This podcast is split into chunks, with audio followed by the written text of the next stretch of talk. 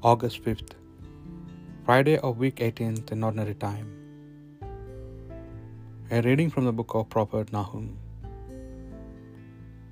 See over the mountains the messenger Aries. Peace he proclaims.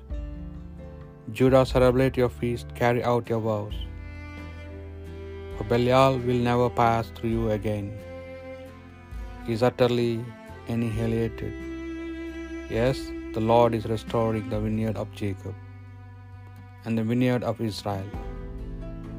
For the plunderers and plundered them. They had broken up their branches. Woe to the city soaked in blood, full of lies, stuffed with booty, whose plundering know no end. The crack of the whip, the rumble of wheels, galloping horse, jolting chariot, charging cavalry, flash of swords, gleam of spears, a mass of wounded hosts of dead. Countless corpses, they stumble over the dead.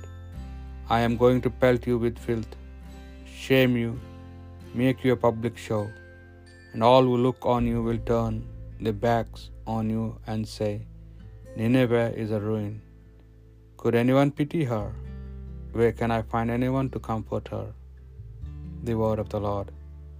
It is the Lord who deals death and life. It is Lord, it is it is close the day of the ruin, the dooms comes to at speed. For the Lord will see his people right righted. He will take pity on his servants. It is the Lord who deals death and life. See now that I am he, and beside me there is no other. God, it is I who deal death and life. When I am struck, it is I who heal. It is the Lord who deals death and life. When I have withered my flashing sword, I will take up the cause of right.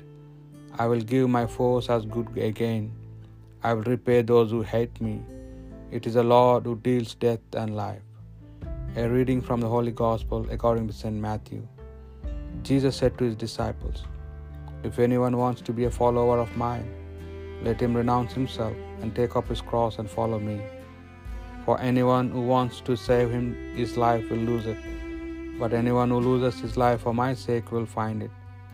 What then will a man gain if he wins the whole world and ruin his life?